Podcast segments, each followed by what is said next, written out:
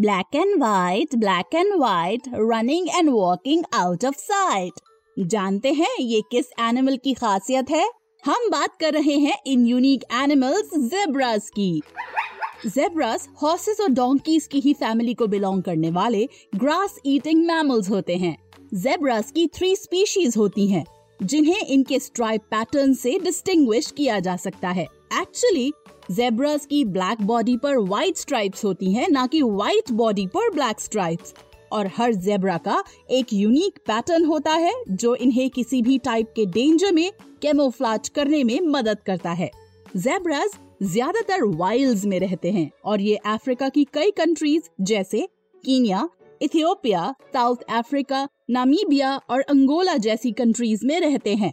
Zebras की eyesight और hearing बहुत एडवांस्ड होती है, जिससे वो प्रेडेटर्स को दूर से देख लेते हैं। अगर कोई प्रेडेटर उनके पीछे भागने लगे तो उससे बचने के लिए ज़ेब्रास साइड टू साइड दौड़ने लगते हैं। ज़ेब्रास की खास बात होती है कि वो सोते हुए भी खड़े रहते हैं और सबसे मजेदार बात ये कि उनका मूड उनके ईयर्स को देखकर आसानी से प्रिडिक्ट किया जा सकता है। जब वो काम और फ्रेंडली मूड में होते हैं तब उनके ईयर्स इरेक्ट हो जाते हैं, जब वो डरे हुए होते हैं तो उनके ईयर्स आगे की तरफ होते हैं और जब वो एंग्री होते हैं तब उनके कान पीछे की तरफ हो जाते हैं।